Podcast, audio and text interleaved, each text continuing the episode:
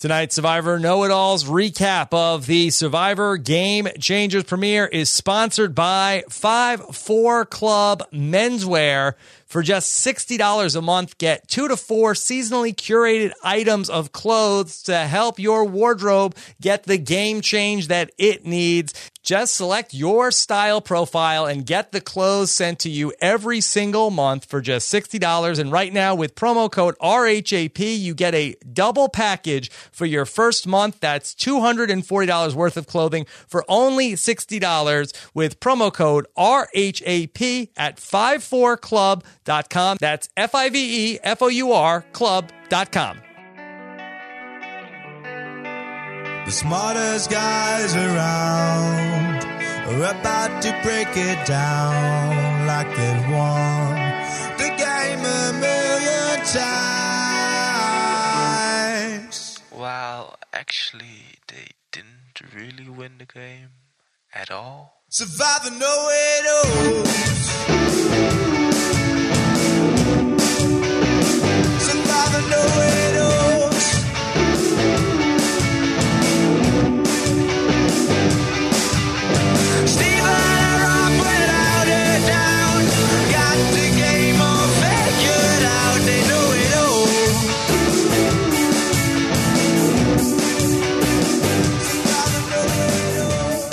Yes, that's right. The Survivor Know It Alls are back here. The Survivor Game Changers and Stephen Fishbach. The Game Changers season is upon us. If you're going to podcast, podcast now and do it with Fishbach. Yeah, that's right. Yeah, That's right. yeah. And Stephen, it's a dark hour at this time. There's been a great oh, disturbance in the Oh, God. force. This was look. We knew this had to happen, and yet still. It's like what? What are the the, the, the stages of grief? Because like I'm in all of All them. of them. It's All of them. Uh, I have except acceptance. I'm not at acceptance. No. I'm at no, denial, bargaining maybe. anger. Maybe by the end of this we can reach bargaining. But we've got a lot to talk through here tonight. Thank you guys, uh, those of us who are joining us live here for the Know It Alls. A little bit of a later start time. Somebody had a life. Stephen Fishbach had to have a party with his friends. Yes, I, it was so fun. A bunch of uh, big fans and a bunch of patrons came. Uh, I'm in Providence now. We we had a great time, and uh, really excited to be talking to you, Rob. You know, we're we're we're legitimate friends, but we rarely talk outside of the Survivor season. So as much as I enjoy talking about Survivor, this is it gives us an This is a big step for out. us that you have now publicly declared that we are friends, that you've been uh, reticent to do this in the past. Okay. But let's not make it be about us because we have a lot to talk about tonight in a historic night, I believe, in Survivor history, Stephen, Whoa. because Why? at this hour we are talking about we are talking about Ciera Eastin. We are talking about Tony Vlachos going home back to back. And in my mind, those Yeah. are the two faces of the big moves era of Survivor. And to lose them back to back in one Yeah. night, I do believe that maybe this could be the first night of the end of the big moves era of Survivor. Oh, I think you're wrong. I think they just reaped what they sowed. I think you know. If you, Big moves is done. the- I don't. Oh, I couldn't disagree more. I think you reap the, the big moves. You sow you sow the big moves, and you reap the big moves. I don't know. They got big moves. You know, Sandra pulled a big moves. Sandra, whose strategy is anything but anyone but me. Uh, you know, whose whole existence is based on not making big moves. Suddenly, is rallying forces to her and eliminating Tony. She's pulling big moves. Yeah. All right. Well, we will talk about all that. Let's just set the stage here tonight. We're going to be taking your questions. Hashtag RHAP. Scott St. Pierre is standing by. Uh, that I've got uh, not one but two live feed correspondents uh, that are drifting around this room right now as Alex Kidwell and Taryn Armstrong are here for moral support uh, behind me for the show. So that's I exciting. want that screenshot. That's gonna be Yeah, the they're going to stay my up all night drinking background. coffee to do a Big Brother Canada 5 podcast in the morning. Uh, we are going to have double exit interviews for you with both Ciera and Tony coming up in the morning. And then? Stephen Fishbach, your buddy Vytas Baskauskas is coming by the Oh. studio to sit down with me and talk about the episode. And then on Friday, we're going to have our voicemail feedback show with Chaos Kass. And I'm sure she will have a lot to say. And I'm not going to want to hear anything negative about Tony. I know, I know. Blood, blood, blood versus water returnees don't have a great track record. Huh? I didn't even put it together with Vytas and then Ciera. It's crazy to think that two people of the Tadhana tribe would go on to be first boots in their respective, uh, well, actually not even respective, in, in uh, subsequent seasons. Uh, that would happen to Ciera and to Vytas. All right, I, we have to start with Tony. We'll get to everything going on with Yeah. Ciera, but we have to start with Tony. And of course, if you want to make sure you don't miss any of those podcasts, Rob has a website.com slash iTunes to subscribe to the podcast. It's the best time to subscribe. And star ratings and feedback on iTunes don't kill you either, okay? So let's uh, talk about Tony going out, Stephen. How much of Tony's departure tonight was already cast from Survivor Cagayan versus any mistakes he may have made in Survivor 34? you know what? Like, I came into tonight thinking Tony. Uh, there's no way Tony's making it through a, like a two boot episode where his tribe goes to tribal council twice, and he didn't. That said, he certainly wasn't doing himself any favors. So I, I gotta say, like. I think his number was up from the get go, and I think he really like he held out that number. He was like, "My number's up, guys. Uh, number over here." What, what, what do you think, Rob? I do think that Tony, uh, like he, he was uh, in true Tony fashion, he was so up and down. I thought Yeah. that he was crazy to come out as hot as he did. Of like, Yeah. hey everybody, I'm gonna go look for the idol now, and then uh, like, but he was playful, and I think that in that was endearing in a way to people, and I think that he did ingratiate himself. But I do think that the place where he ended up going wrong, I was so happy when about 10 minutes into the second hour, when Tony is talking about, okay, this is my new alliance. I've got Aubrey, I have Sandra, I have Malcolm, I have Caleb. I was like, oh my God. this is great. This is perfect. Yeah. Okay. Yeah. Uh, yeah. I like uh, this is let's let's do this. Let's do this. This yeah. is going to be fantastic. And like Yeah. by the end of that commercial break, Tony and Sandra are going to be going Yeah. after each other. That Yeah. that the issue with Tony and you and I have you know uh, talked. He can't sit still. That's Yeah. the issue with Tony, and that's why he's so great. But he can't sit still. And there was that shot of him where everybody in the tribe is sleeping. He's the only one. He's standing up. He, it's the middle of the night. All he has to do is just go to sleep. But that's not that's not Tony.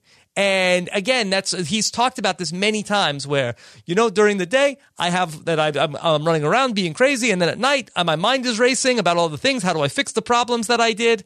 And you know, he just starts thinking about he needs to build this spy bunker, and he goes out in the middle of the night, not expecting Troyzan and Sandra to be out there, and then it looks like that he may uh, ultimately get the jump on them. I'm not sure why he confronted them after they had, I don't know, maybe if they had spotted him, but it seemed like he went on the offensive when uh, that he jumped out of the bushes when they were talking at four o'clock in the morning. Well, that said, like if you see two people talking strategy and you walk over to them, I don't think that's a bad move. I think that's actually a pretty good move.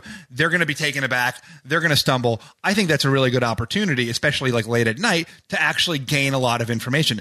The thing that I couldn't believe about that con- conversation, and like obviously we're seeing like you know tiny excerpts of something that happened over you know a longer period of time, but like why what are like why are Sandra and Troy giving him the worst lies in the world? You know, like what oh we were talking about the waves. Oh, we came over here to talk about the crates. Like obviously Tony's the not gonna conversation that. Like that we it saw. was benign. It Yeah. was fine. They were they were talking about that Troy's and I believe his exact words were should we worry about Tony? No, nobody's going to go with him.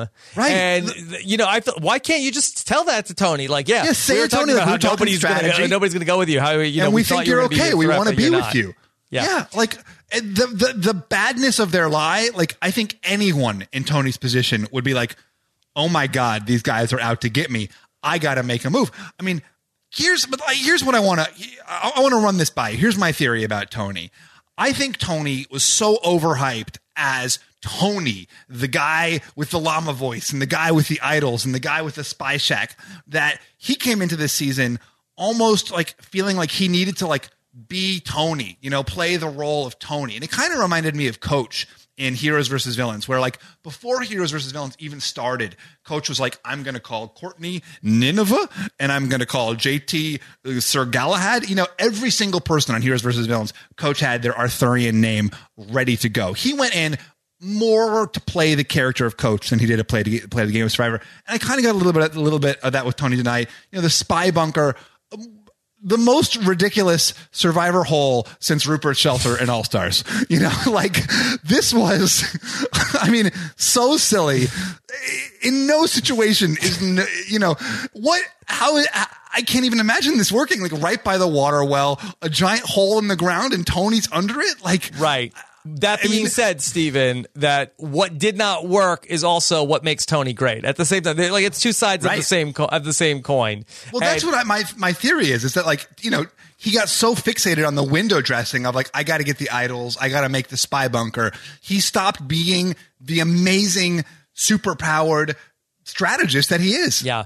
And for Sandra as well, I, I felt like that there was too much uh, pride between Sandra and Tony. I, I thought that that thing Yeah. That devolved so quickly Yeah. between the, them, where I had been saying since the, you know, when I uh, first uh, found out about the cast on February 8th, Stephen, that Tony and Sandra need to work together. They need each other. And Sandra really, she won the, the battle tonight, but I don't know if this was great for her prospects long term because she said, like, they, they said all the right things to each other of, we Right. need to be in the end with each other. We, us winners have to look out for each other. We Right. Need to make sure that you and I are working together because then they're both big targets and it was going to be such a mutually beneficial relationship for them. But both of them, I'm not going to cast blame on one over the other, but both of them so quickly got away from that. fell apart so fast. I completely agree. Um, and it's see, I think I think you're right to identify it as sort of this like mutual pride thing where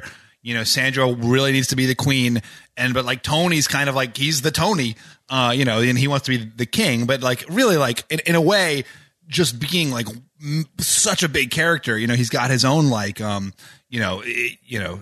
He's threatening to Sandra in a way, and, and uh, I think I think you're right that there probably is a question of of mutual pride. And I thought Sandra was playing up the Sandra stick too. And like, I love the Sandra stick. Like, I love all of the like, the queen stays queen and adios.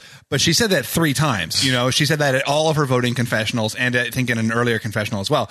That's three times we saw. Like, who knows how many times she actually said that. So, mm-hmm. as much as I loved it, I'm like, if you're trying to create your own catchphrase, you're, you know, you're, you're getting, you're, you're playing the character more than you're playing the game. Yeah. And for Sandra, uh, first off, let's give her a lot of credit because I've Yes. always said the worst case scenario for Sandra, she's been very lucky that she hasn't gone to a lot of tribal councils is early in her career in any season that she's played on. This was worst case scenario for Sandra to go Two to two losses. tribal I councils. totally agree. Yeah. Yeah.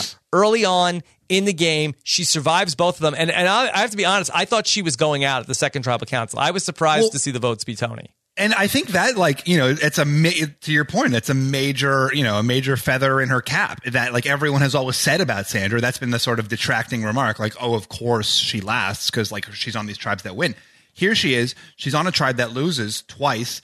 Uh, she's at. She's on a tribe that loses very narrowly too. That last loss by uh, was was you know like seconds Well, uh, away. thanks to Malk. Um, uh, that I mean, they would they should have lost by like forty five minutes, and then Malcolm ended up uh, making up a Um, lot of ground at the end. I don't know why, why Michaela was feeling like she needed to get in there after Malcolm brought them back from the dead in that competition, but we can get into that later. But I thought that Sandra got away from herself in that second vote, Stephen, where the Sandra game has always traditionally Right. been anybody yeah. but me, and in that second vote, she was. It has to be Tony. It has to Well, be Tony. And we've seen her in the past. here- it. It needs to be Russell. It needs to be Russell. It needs to be Russell. But at the point where it is not Russell, she's able to, you know, back off a little bit. I didn't get the sense that she was going to back off of Tony. But to be fair, Tony is targeting her at this point. You know, to be fair, like I, I think the the chronology, and I, I had trouble totally parsing the chronology, and, and maybe you know by tomorrow it'll all make sense. It's a real Greedo Han Solo situation. yeah, like it really is. You know, but I think that like Sandra's perspective was like, first like Sandra's like I got to get Tony out because he's being a jerk. And then Tony's like, well, I got to get Sandra out because she's coming for me. And then Sandra's like, I got to get Tony out because he's coming for me. But it, to be fair to Sandra, it did seem like she was reacting to Tony targeting her. I thought it was that Tony got in Sandra's face and was too confrontational with her. So that was bad on Tony. And then Sandra said, you know what? I can't be, I'm not having this. I got to get rid of Tony. I, I can't stand him. Then she started, Jeff Varner even commented like, wow, she got uh, a whole five person alliance together in 15 minutes. And Jeff Varner Yeah. was great tonight, by the way. Jeff was Uh, great. Yeah, he was great. I great. forgot in a year how good Jeff Varner is. And There were so many people. I was like, oh my god! Like, I mean, we'll talk about her later, but Cirie, my god, Cirie. Yeah, it was great. Um, so they she get she got this five person alliance together to go Yeah. after Tony, which looked like to me it was Sandra, Troyzan, Jeff Varner, Hali, Hali. and Michaela. I believe was uh, number five. Kayla was definitely a swing vote there. So yeah, She was a swing vote. But Stephen, I was very surprised where you had on the other side, you had Tony and Aubrey and then Caleb with Malcolm and Maybe. trying to pull Michaela over. And Michaela's whole thing was win, win, win. Uh, I just want to win y'all, one voice. And ultimately, she goes with the side of Sandra. I wondered how much. So here's so I I want to talk through this because it was very confusing to me too because you know th- there's a very clear and compelling argument for those five people to to to actually vote out Sandra there. Um and they all made the case very lucidly. So I'm wondering like you know you if it was like a true decoy like everyone kind of had that feeling of like Tony's driving us all crazy. He's running in circles. He's digging holes in the sand. Like we just need him out for peace of mind so we can move forward as a tribe together. You know, granted, like they've got to know they're going to be swapping soon, right? They've got to know they're going to be swapping soon, Right. Um, but but uh, because we're in the three tribe era of Survivor, they have to know they're going to three. That's it. Um, you know, and so like, was it like maybe this was like a, a total decoy by the producers of like they were never really considering Sandra because if they were, if Sandra really was a viable target, I do not understand why they didn't vote for her.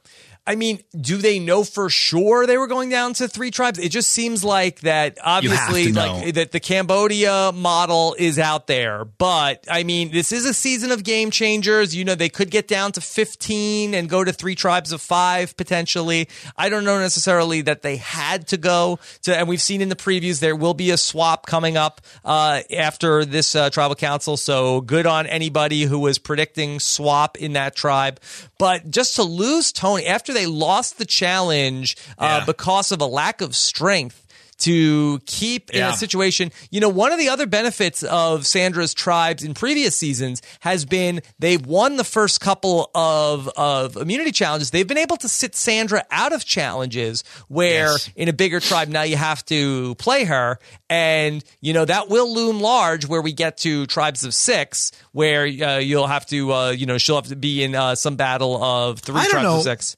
For the most part, most Survivor challenges, though, it's like it's not. they- They're not like you don't need an evenly stacked group. Like it's typically like these three will do the physical part, and then this these two will do Yeah. the, the mental. and she is very good at the puzzles, even though she She's came up short on the puzzle uh, in the Yeah. episode tonight. So that's interesting. But Stephen, if you were out there, if this was say Bayon and you were in this position, go say, and even if you said, okay, we're, we're going to go into tribes of six, Yep. what would that decision have come down to? Just like who do I have the better working relationship with, or would you factor in strength versus somebody who is uh, going to be able to get under the radar like Sandra? I think ultimately it does come back down to a working relationship. Obviously, it comes down to not just that, but like who do my allies want out? Like where am I? You know, but if just as a as an observer, I would think Tony's a much bigger target. Um, on the other hand, like you know, Tony's going to be really idol friendly. Sandra's not like scrambling in the dirt for idols. You don't want people out there who are looking for idols. I don't know. It's, it would be a really. She did find an idol in Heroes versus Villains.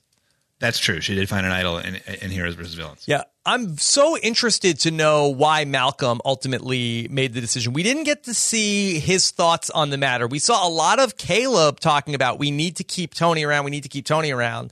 And it, we saw a push to Michaela. We saw Caleb even p- pushing to Michaela. I did think that Be- Beast Mode Cowboy uh, came across pretty well in the episode. Tonight. although it was very, I have to say it was very funny, like right out of the gate when he and Tony and Sandra walked off together. Like, you know, these are the two players who he's said are overrated, and suddenly he's like teaming up with both of them. Mm-hmm. Right. Um, but I thought, yeah, I thought he came off great. He was like super, um, thoughtful. You know, was he a strategic mastermind? He was totally strategic. He was fine. He was he was he was good. But I don't think we saw him even strategize once in Survivor Kaoh Rong. So it was a you know Yeah. uh, you know uh, a great night for Beast Mode Cowboy.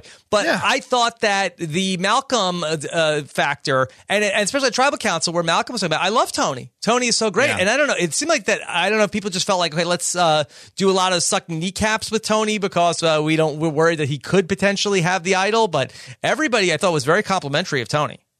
Yeah, I, I got the sense that that was that they all were like, we love him. He's such a great character, but he's driving us crazy, you know? Um, and you know, you've got to be afraid, you know, like, uh, uh, in, in my blog I'm writing, you know, Dalton did that, that, you know, he interviewed all those people about who they went out first. Seven of them said Tony. That's more than anybody else. Yeah. You know, I, I think that he just comes into this game with this huge target. Um, you know, I'm sad that he didn't get a little bit more momentum. I felt like if they had won one of these, one or two of these challenges, like maybe he could have like gotten something going. If he'd made it to the swap, you know, who knows? But uh, uh, you know, I'm I'm I'm obviously bummed. You know, Tony was one of my two major rooting interests. Uh, the other obviously being JT. Um, but uh, yeah.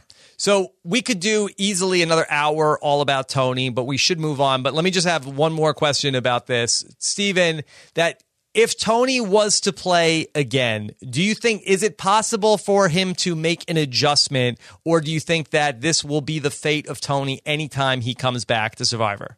No, my my comparison is Coach 3.0. You know, Coach like like I might say Coach 2.0 comes out of the gate like I'm Coach. You know, everyone's got their like nickname. Then Coach 3.0 comes back. He's dominant. He's still Coach, but he's also like he's connecting more with people. I bet Tony 3.0 knocks it out of the park, Okay. I hope so. and hopefully has a different style of. What, what should the third bunker be? Uh, in the trees? In the No, trees? no, I, I just think that like Tony, we just need to, like Tony is so charming and so likable. I know that his that that maybe that this this early uh boot in this season could sort of you know take some of the heat off of him coming back again. That's what I think, yeah. and then that he just needs to be calm and the you know the friendly, charming Tony a little bit more and you know not not so fast and, and so hard out of the gate but tony is is a legend and uh, you know still my favorite survivor player to watch and this takes nothing away from him. I don't think No. Tony really had a good shot.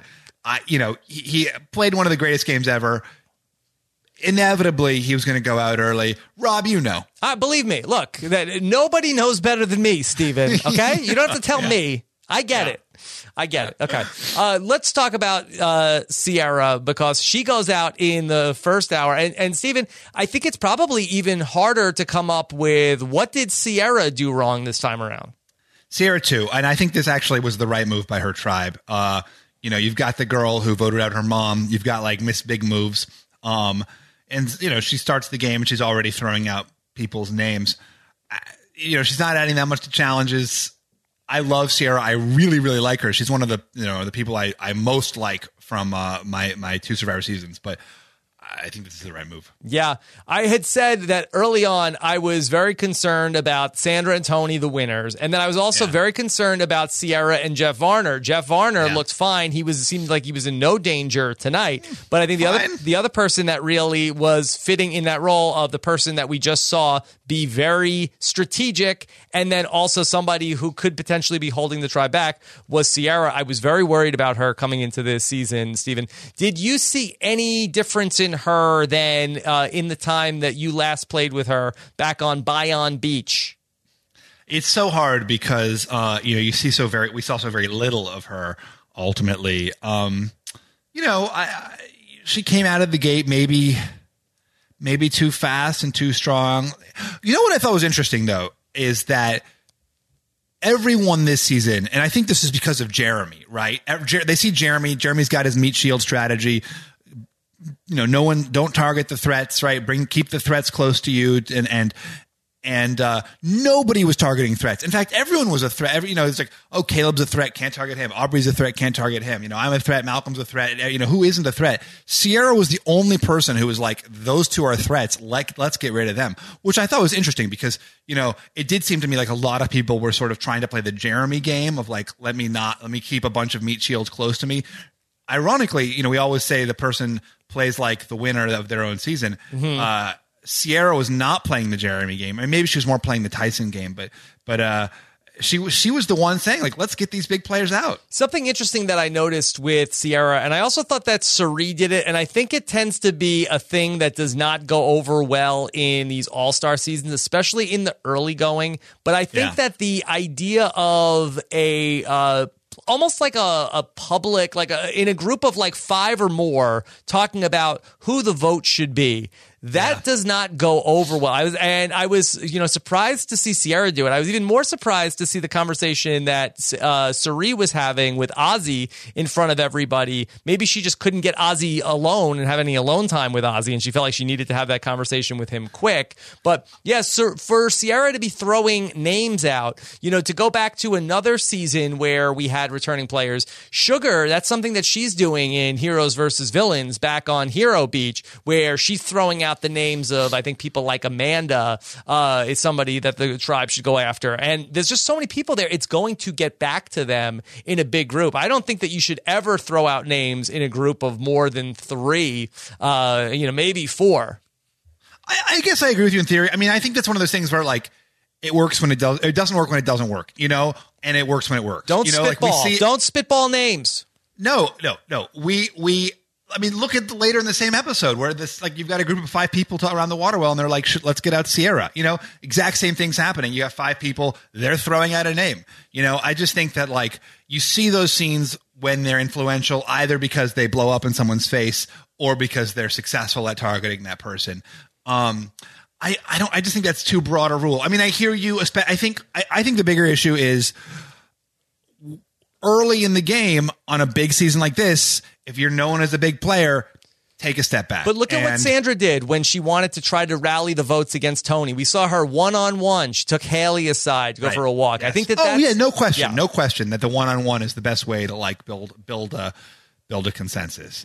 Um, but I also think it happens sometimes when people are in a group and someone's like, "Oh, who should we all get out?" And if you say the consensus person, and then someone else is like, "Oh yeah, I wanted that person out too," you know, sometimes actually that can be a way to make it happen because then the other three people there who don't have an opinion are like, "Great, that person, it's not me," you know.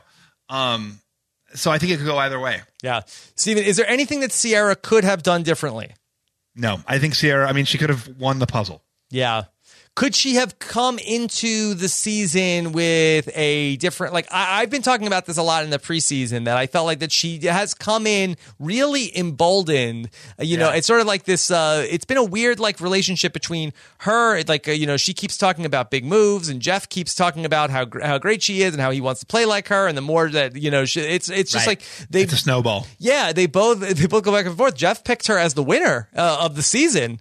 And Didn't he pick her the- as the winner in Cambodia too? I, I picked her as the winner in Cambodia, but I completely did a 180, uh, Yeah. much like your your buddy Coach on Ciera in uh, this season, just because I felt like that the uh, the tides have shifted.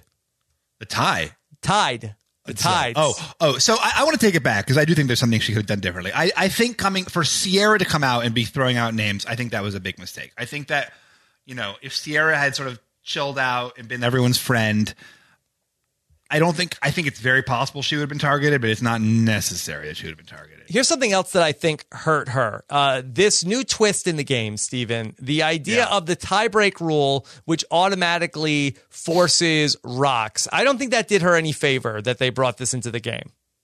Why? Because I think that you she is the person that is the most synonymous with, that rocks. situation. So I sit there like, oh, Ciera. Yeah. I mean, yeah, I think you're right. It's probably a marginal thing. Yeah. Um, Stephen, you and I have not gotten a chance to talk about the new twist to the game that was announced. Uh, we saw it in uh, the press, uh, Yeah. you know, about uh, a week and a half ago, but they announced it in the episode tonight. I would love to get your take. You and I have had many conversations about splitting the vote. Do you like that that has been uh, incredibly complicated by this new twist? Right. I like I really like it as a viewer. I mean, I think I like it less as a player because it takes it, it really minimizes something that you have in your strategic arsenal, which is it makes it much harder to split a vote. As a viewer, it's going to really empower smaller minority alliances that maybe have an idol. It becomes much harder to to just pick those people off. Um, and, and as a result of that, I really like it because it, it, you know makes the, the majority alliance commit to unless they have three times the numbers, but we you know we can get into specifics. Um, I I like it. Uh, you know, a lot of the action I've been I've been talking about this on Reddit a little bit. A lot of the action in Cambodia was driven by split votes, the question of how to split votes, whether or not you split votes, the danger of splitting a vote, as I know very well, because then another group of people can can come in. Uh, and then the danger of not splitting a vote. So, you know, I, I think there's inherent drama in the vote split. I don't think that the vote split is ju- is such a bad thing, you know, especially in a chaotic season with a lot of different tribe swaps.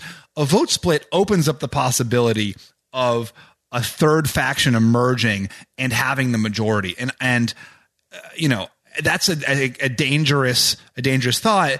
Um ultimately it hasn't actually manifested a ton of times.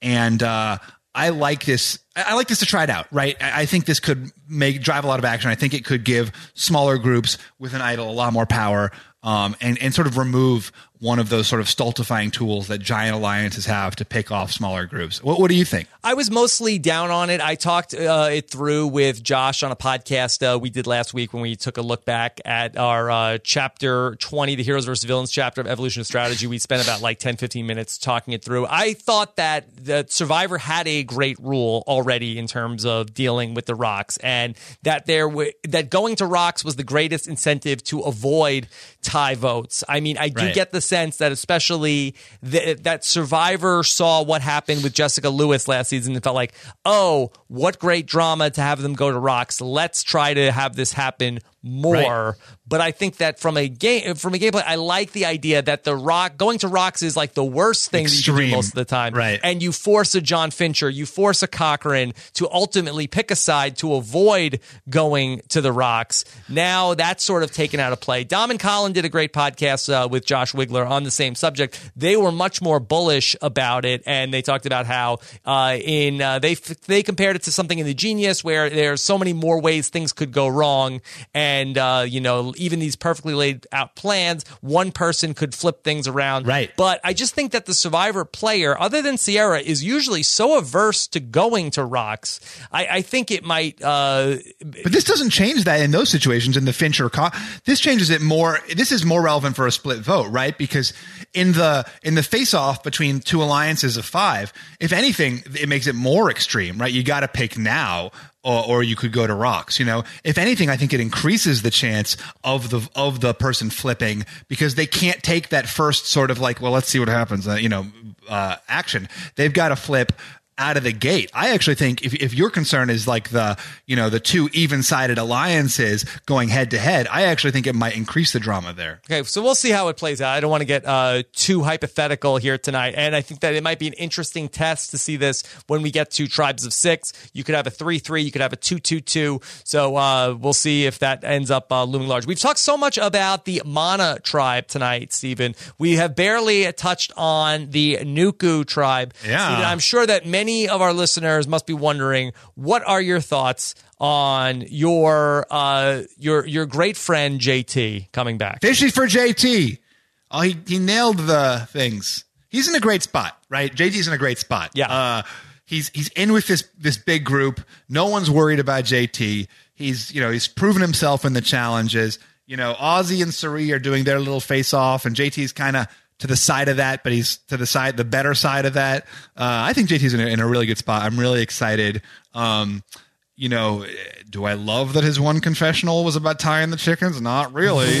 Um, Yeah. but you know, Stephen, uh, for, let me forgive me for uh, putting you on the spot here a little bit, but this is something that you and I have never uh, talked about. That what kind of conversation did you have with JT before the season started? Did you give him any scouting report? Is there anything that you could share that you guys talked about?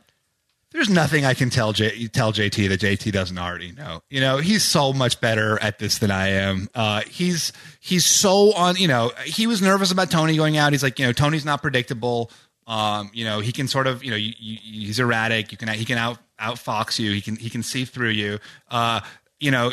He- the one thing I actually think I said to him was like, "It's gonna switch to three tribes." I think that mm-hmm. was like the only thing. It was like a structural thing. Yeah. And I'm trying to think if I said anything about like advantages or vote splits. Maybe like you know, But what about in terms of the scouting report that you're so you podcast uh, with me every week, you write the People blog. In terms of like watching these players, I have to feel like that you have a dossier that is probably more robust than what JT might have. Uh, he watches it and he's got i mean he watches every episode you know i think just because people people think that because he's sort of off the grid that he's like checked out and then just shows up to play every like, Does he watch this show? years. Uh no he does not watch the right, um it's it's you know. Wouldn't kill him. um yeah. Yeah. But i you know he he knows he knows better than i think he was excited about you know playing with ozzy who he's friends with um uh, or friendly with. Yeah. uh, yeah you know he he he knows these players. He knows the show uh you know better than i do so i can't i can't uh you know Okay. Well, I mean, you could you could say he knows the game better than you do. I don't think he knows the show better than you do, Stephen. I Yeah. gotta, you know, All I gotta right. stand up for for my friend here. Okay, you know the show way better than he does. yeah He only knows so, the game so. better than you. Yeah, I mean, we talked we talked a couple of times, but it's like, what do I tell this guy? Like, he's like, he sees it. He like he gets it on that intuitive, emotional level of like manipulation and uh, how people are, you know, uh, what people's strengths are, what people's weaknesses are. Um, you know, I.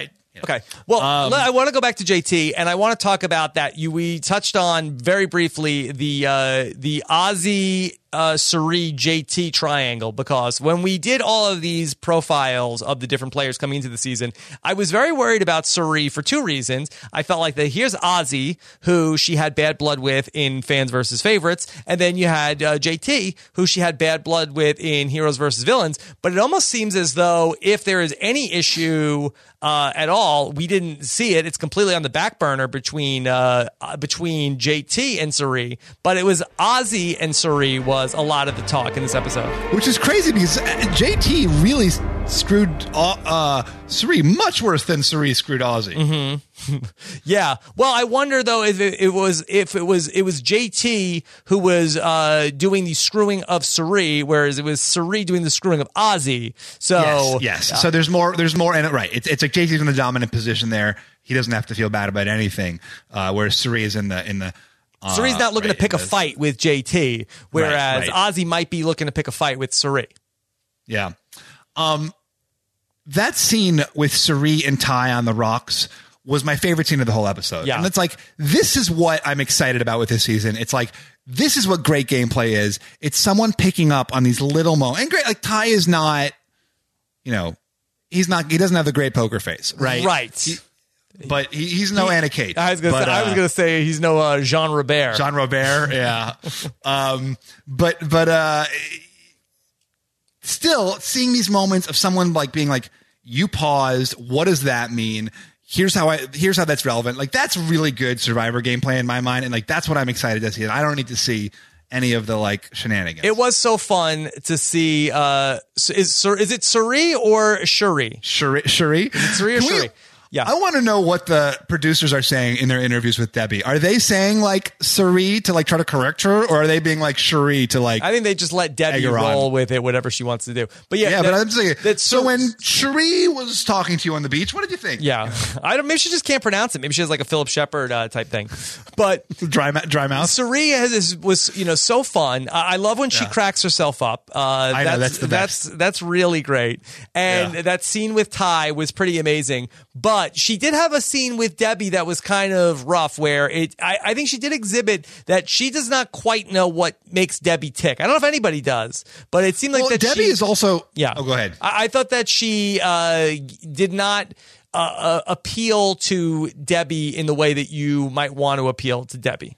Well, we talked about this actually during Kaoh Rong, which is that Debbie is much smarter than people give her credit for, right? She's much better than, you know, I think people, you see Debbie and you're like, oh, she's the wacky one, she's the kooky one, she's the fill up. But actually, Debbie is like very, very on the ball and very on point. And I think it's easy to forget that because of all of like the wackiness. And, uh, you know, we saw we, we saw it in Kaoh Rong. You know, she she was she was pretty on on, on point. Right. I think that Cirie approached it with Debbie where she said, Hey, look, I can help you in this Right. Whereas the way to approach it, I think that maybe Nick Maiorano might be the person who kind of did crack that, even though Debbie did vote against him when he did go home, was the like, oh, Debbie, you're the best. Where do you, you know, uh, tell but, me about you your workout Cirie and, routine. Cirie and Nick Maiorano are offering very different. uh, right but i know. think that you you you know you sort of like have to you know uh really like grease the wheel with debbie Yeah. as opposed to try to give like debbie thinks she she is so Right. confident in her ability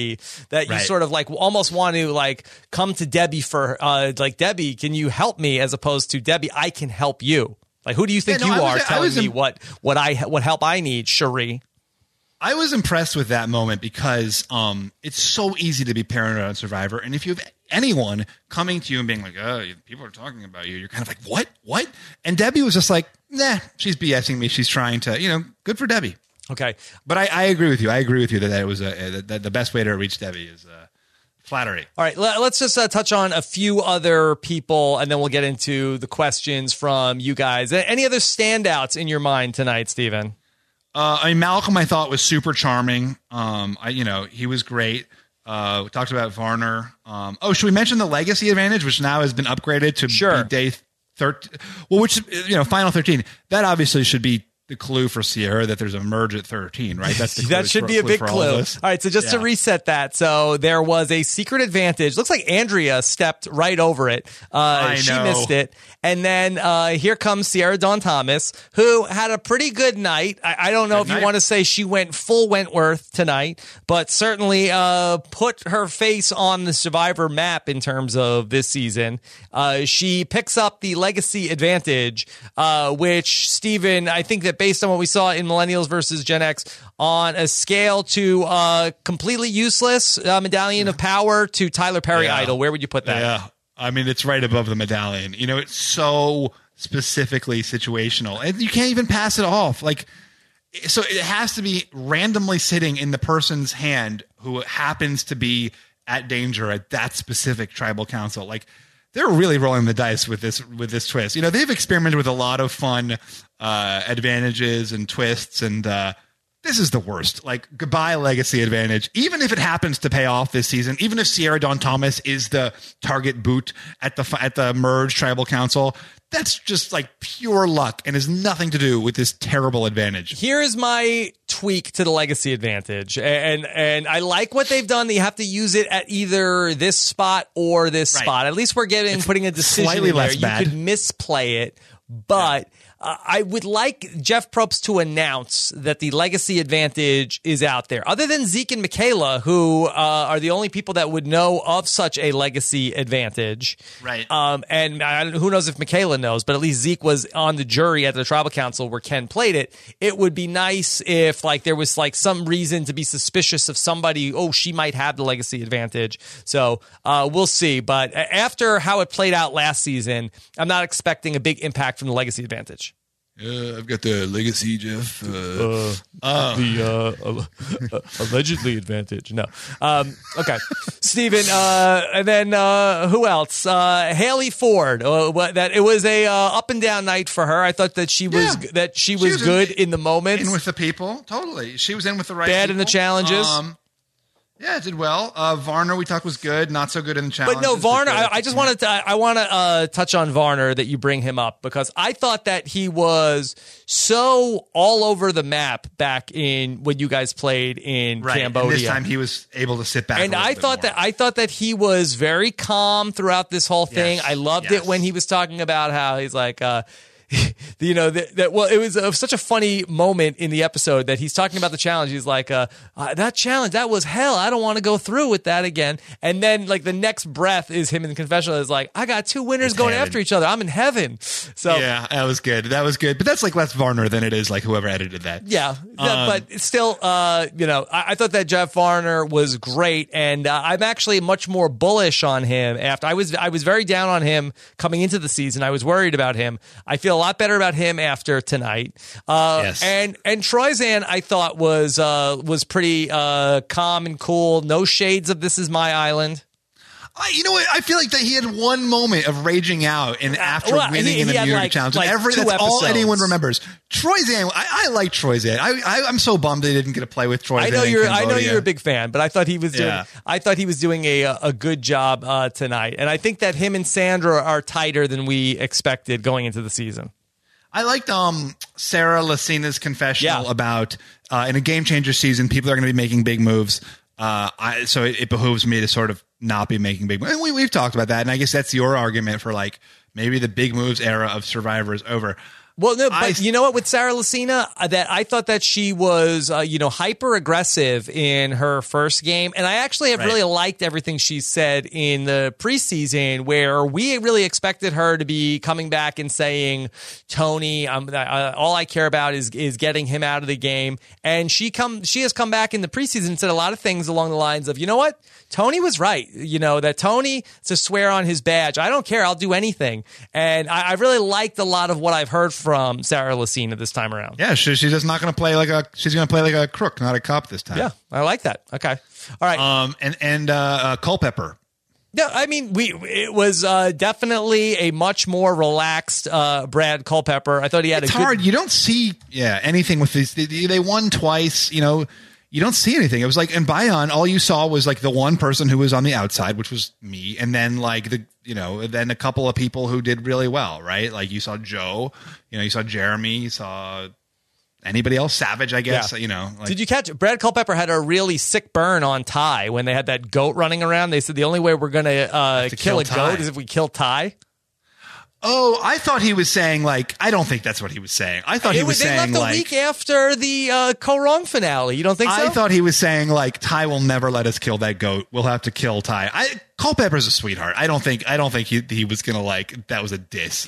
Interesting. We'll have to ask him. We'll have to ask him. Yeah. Uh, uh, Do you want to touch on JT and Tai? Uh, I mean, I, I really think that for, for Ty, I, I think that he was really doing a, a very bad job with the with the chickens, and that he Playing just for that Sia money. He just that got Sia that money. money. from Sia. You know how petty Yeah. the survivors are. That you know that has to be going through all of their heads. Like everything about it was bad. Yeah. Between you know you're pissing off JT, saying like, "Hey, that's our food. Why is he feeding it to the chickens?" You have everybody like, "Oh, here Tai goes again."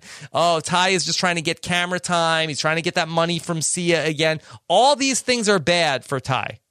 Yeah. I th- again, I think it's hard when like you become a caricature and like Tai is like now I'm the chicken guy. Like, Damn. obviously it's it's real. He he does care about. Uh, damn. Yeah. Uh, he does care about.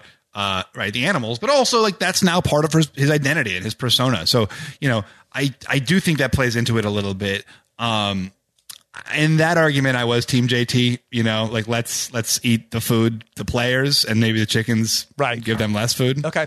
All right, let's get into some of these questions. Of course, every week we're going to take your questions. Hashtag RHAP. Stephen, two weeks from tonight, we will be at Caroline's on Broadway once Oh, again. I'm busy. I'm busy that night. Did I not tell you that? That's fine. That's fine. Uh, we'll get. Uh, we've got plenty of replacements ready to go. Lots of people. okay. Lots of people okay. I was joking, Rob. Looking for your job. Not what I was expecting. Now my feelings are hurt. Okay. All right. Um, yeah. Okay. Yeah. No. No. I'm really excited. It really, it's gonna be a great time. Um. All right. Uh, questions. Ali Giancola. The great wants to know- Ali Giancola. Oh, I'm sorry, the great Ali Giancola. Says, uh, it doesn't say that. It just says Ali. Uh, was the edit misleading? Seems like we should have had at least an idea a Tony Aubry vote split was an option. Yeah. Well, it's interesting. So this is the first time we get to see the new vote split rule in action. We had a tribe of nine voting. I think what did they do? They put two votes on Aubry, One of which was Tony's vote. one of which was Tony's vote. So I guess uh yeah, that's eh, that's interesting. So how would this have worked, Stephen? So eh, it, was it a seven? Uh, so let's say Tony didn't put a vote on Aubry. Okay, so let's and let's Okay. say Tony did have the idol. Okay, so they put seven votes on Tony, one mm-hmm. vote on Aubry, and mm-hmm. then try and then Tony votes for Troyzan. Okay, uh-huh. uh or he votes for Sandra. Okay, so let's just say hypothetically we play this out. Tony plays the idol. Now, Yep. Tony's seven votes get canceled, and now we have a one-one tie. We go to rocks. Uh, well, first there will be a discussion, right? So, so I'm sorry. Are you saying Aubry? So Aubry and Tony don't vote together then in this scenario? Uh, I believe Aubry voted for Tony. Yeah, I think Aubry must have caught wind of what was going on. So I'm not going down with the ship. but but in, I mean, in your hypothetical scenario, Aubry is voting for Tony. Tony. Let's say voting- Tony had the idol and didn't tell Aubry he had the idol. So Aubry votes for Tony, um, and then but so then everyone votes for Tony except whoever Tony voted for. Oh no, no, Aubry has one vote too. So basically, then it's a it's a tie between, and then you sort of have that that that chatter time like you did at the final six in Cambodia, where they can then they talk, and if they can't come to a unanimous decision about who they want to vote out, right?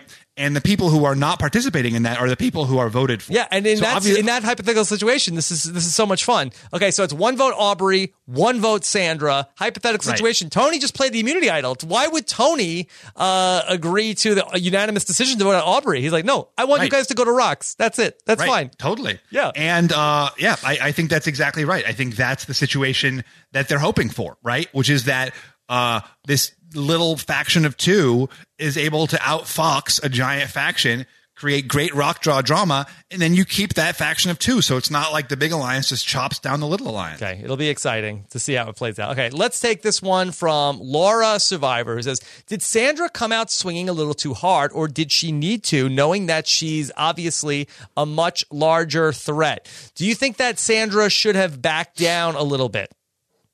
again it's hard because like you know if someone's targeting you like what are you gonna do but i i mean i do think like if i could choose for sandra yes i would like her to have played a little bit less out there but you know like if someone's coming for you like what are you gonna do be like uh you know still got I the still think she was strategy. coming for Tony before Tony was coming for her. I would have loved to have seen her and Tony have a conversation and said, "Let's not do this. Let's not do Yeah. this." And have one of us go out, and then now I have to be, you know, uh, if I don't hook up with JT, I'm the only winner. That's that's uh, on my own.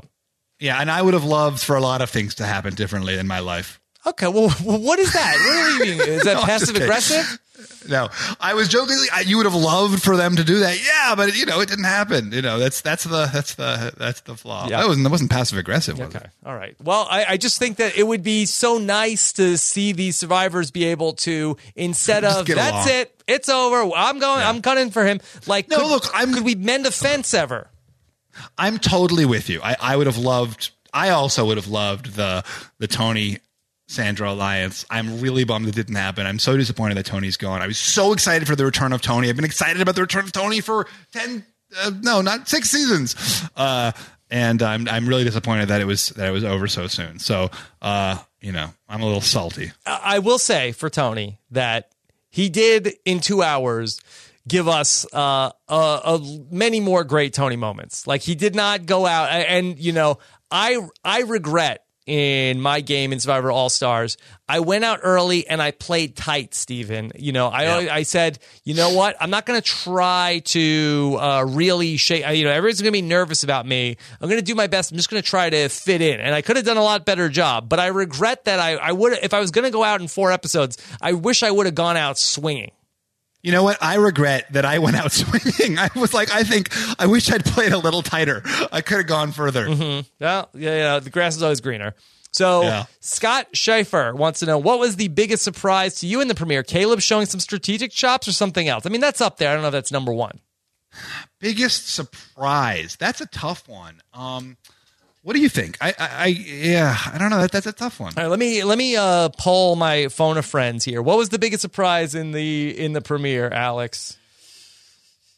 Quickly, Taryn, got anything? Oh, this is terrible your phone I got I got th- three people here. Nobody's nobody's got anything. you know what i i had forgot okay I, I had forgotten for me it was just being like delighted with some of the people who used to delight me you know like you see these guys on twitter like they become part of your life and you're like okay, like you're like a, but then like Malcolm's there and he's like so fun and Cirie's there and she's so fun. And it's like, oh my God, it's so fun to watch these guys. I, I, I was delight. I was, that was the surprise for me. I guess another surprise, right? Sierra Dawn. I think people, you know, uh, had low expectations for her and she comes out of the gate, you know, real strong.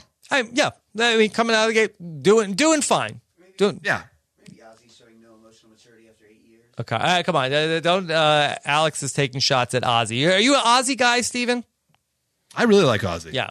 Okay. Is that from uh, from his game or from you know you've uh, met him uh, personally? Yeah, both. He's a, he's a good guy. I, you know, and, and it's, it's so I think he gets a bad rap. I've said, I've said this a bunch of times on the podcast. People assume he's like a total dope. Yeah, and a douche, He's not a dope. Yeah. Not a dope. Okay. In a way, and a douche. not a douche. Okay. No douche. No douche. All right. What about Kurt Clark? Uh, Kurt Clark wants to know: In addition to balls and poles, we can now add snake to the lexicon of Survivor double entendres. They did talk a lot about pulling out the snake, the, uh, the big snake. Oh, yeah, yeah, uh, yeah, Yeah. yeah. Uh, what do you Okay. like better, uh, the uh, the the giant snake or Chewy Gal? Chewy gal. That's the giant dummy they had to drag through uh, Survivor Thailand. Do you remember that? Okay. I uh, like the snake. I thought Jackie that was cool. Stacky. Who threw more shade tonight? Sandra at Tony or Probst at Varner? Yeah, uh, Probst was all over Varner in the challenges of like. oh my uh, gosh, Varner yeah, is it was- completely yeah. embarrassing himself. Yeah, his shade. Sandra really we went after Tony. Oh yeah, that was brutal. the- the- that was brutal at Tribal Council. crap talking after he's voted off. I thought that was a little bit unnecessary. Yeah, that was that was a uh, mean spirited. I know it gets heated, and they've gone back and forth, and again, like two battering rams, these two winners. Uh, but she said uh, that Tony started off. He first said, "Okay, sheep being led to the slaughter," like, uh, and Sandra adds, uh, "And the queen stays queen. Take Yeah, your ass home." uh, and then uh, she says, uh, "Bye, Tony. Say hi to Ciera for me." Just mean. Yeah, that you know, was like nice. he's like he's like for been preparing for this for months, anxiety, the anticipation, you know, sitting at Ponderosa, not talking for a week, and then he's go time, and his dreams are shattered within a week. You know, you don't, you don't need to twist the knife. yeah. The knife, the knife is there. You know, these all star seasons, we want them, and then it's like, ah, you know, well, we got to talk about something. okay. Yeah, we got to. All right. You know, we can- we can have opinions. Uh, Jay Ragermeister wants to know: Is Sandra's new plan to take out take out all the winners? Uh, I mean, one winner out does not a plan make, right? Yeah, and then that would be a pretty short lived plan since then she only has one other winner to take out. The, Sandra and JT uh, uh, is an interesting relationship to me if they ever end up getting to the same point. They were hey, on, JT voted for Sandra. Yeah, he voted that she talked about that. You know that she appreciated that, but I don't get the sense they have much of a relationship uh, outside of that. But they were on the same beach in Heroes versus Villains at least for three days. So I think those I, those things run deeper than people think. I mean, I forgot about that in uh, 31, and that bit me in the butt hard. Um, those those relationships run deep. why? What specifically? Oh, I just forgot that Tasha and Spencer. You know, like you know, you think that the new game sort of supersedes the old game. Yeah. but I think the trust established from having been on a season together uh, is pretty is pretty strong. I mean, great, yeah. Yeah. Especially at first, I guess it's different if because it, was returning seasons. It's a little bit different. Okay. Um, yeah. Let's do a couple more questions. Inessa, oh, go ahead. Go ahead. Anessa wants to know how the hell did Sandra convince Michaela to be on her side? The rest followed suit after her, but how did she get her? Yeah, that is great uh, a head scratcher to me. In That's addition to not question. knowing what Malcolm's thoughts were on the matter, maybe Malcolm just thought, "Hey, I'm going to be fine either way. Let me not make enemies here." But in terms of Michaela, her whole thing was, "I don't want to lose challenges. I need to keep strong people around." I wonder if maybe Malk was already out on that, and that there just wasn't a five person majority for her to flip to. Yeah, I, I have to think that this was like a consensus tribe thing because otherwise they did have the numbers, you know? I have to think that this was just sort of like, uh, guys, we got to get, we got to get Tony out. I thought that Michaela really needed to uh, take a chill pill tonight. I mean, that she But was, she knew that. yeah. I mean, she was like more OTT than she was in Millennials versus Gen X. I don't know why she like, I, like I think that she should have come into this game with like a, a little bit more humility. I mean, that she was a great character in Millennials versus Gen X, but now here she is with these legends of the game, and she's like, "Hey, put me in, coach. That's it. I'm tired of losing." I think that's what's great about Michaela is that like she can't, you know, she's not to show humility and like, you know, she's to push to win. I thought her whole thing this every time, Stephen, was that I'm not going to show people how good I am in the challenges. Yeah, I love that she can't help herself. You know, that's what makes a great uh, reality contestant, right? They can't help themselves. Yeah. Everybody that said, I'm not going to do this, I'm not going to do this, uh, you know, the game starts. do it. The bell rings. They do it. Boom. All right. Exactly. Exactly. You can't you can't escape yourself, Rob. Yes. Try as I might. I hear you. Okay, uh, Frank Donardo, with Tony voted out second, do you think that this could actually be a good thing for Tony if he plays a third time? I mean, I can't imagine it's a bad thing for Tony. Um, you know? I think it's a good thing for Tony. Good thing for Tony. time. You know, Tony had said in the preseason, he had said something along the lines of, I will come back and I will play again. If I win, I'll keep playing until I don't win, and then I'll never play again. And I hope that's not the case, Tony. Don't rob us I think losing makes you want to play more, right? Like winning, you know, like you don't gambling. feel like right. yeah. All right. Yeah. What do you want to do? One more right, question? Stefan Van Van Sant wants to know. Uh, Sandra voted Aubry, but acted like she voted Tony. Thoughts? Yeah. Maybe this was just that Sandra was trying to protect herself in case Tony played an idol. Maybe she was acting rogue. Yeah, I actually thought she just wanted to like the credit for eliminating Tony, right? Like this was her move, and she wanted it to be her move. Yeah, uh, either one is possible. Hopefully, we get some insight in uh, secret scenes along the way. Uh, I'm sure a lot of that stuff is going to be up on CBS.com. To do one more question? Yeah, let's All do right, it. one more. Because you, guys were good tonight. Trevor Roberts says Troyzan both mellowed and found himself set up potentially Yeah, well. Troy's in a great spot, and he's very chill. Yeah. Although, what is he wearing? Like a kimono? He's wearing like a giant shirt out there, Stephen. Troy Zan in the early days of One World was not erratic, right? I remember Troyzan's confessionals in the first part of One World, and he's like, "Yeah, I love these nerds that I'm hanging out with." You know, he was like so. Ch- he was, I don't know. No, I- he was in the Outcast Alliance. I mean, we've You know, with uh, we did uh, you know a profile on him, just like all of the players, and he actually that he had an underreported uh, social game. Again, when Yes. things are going when things are going well, uh, the the problem is always going to be with Troyzan.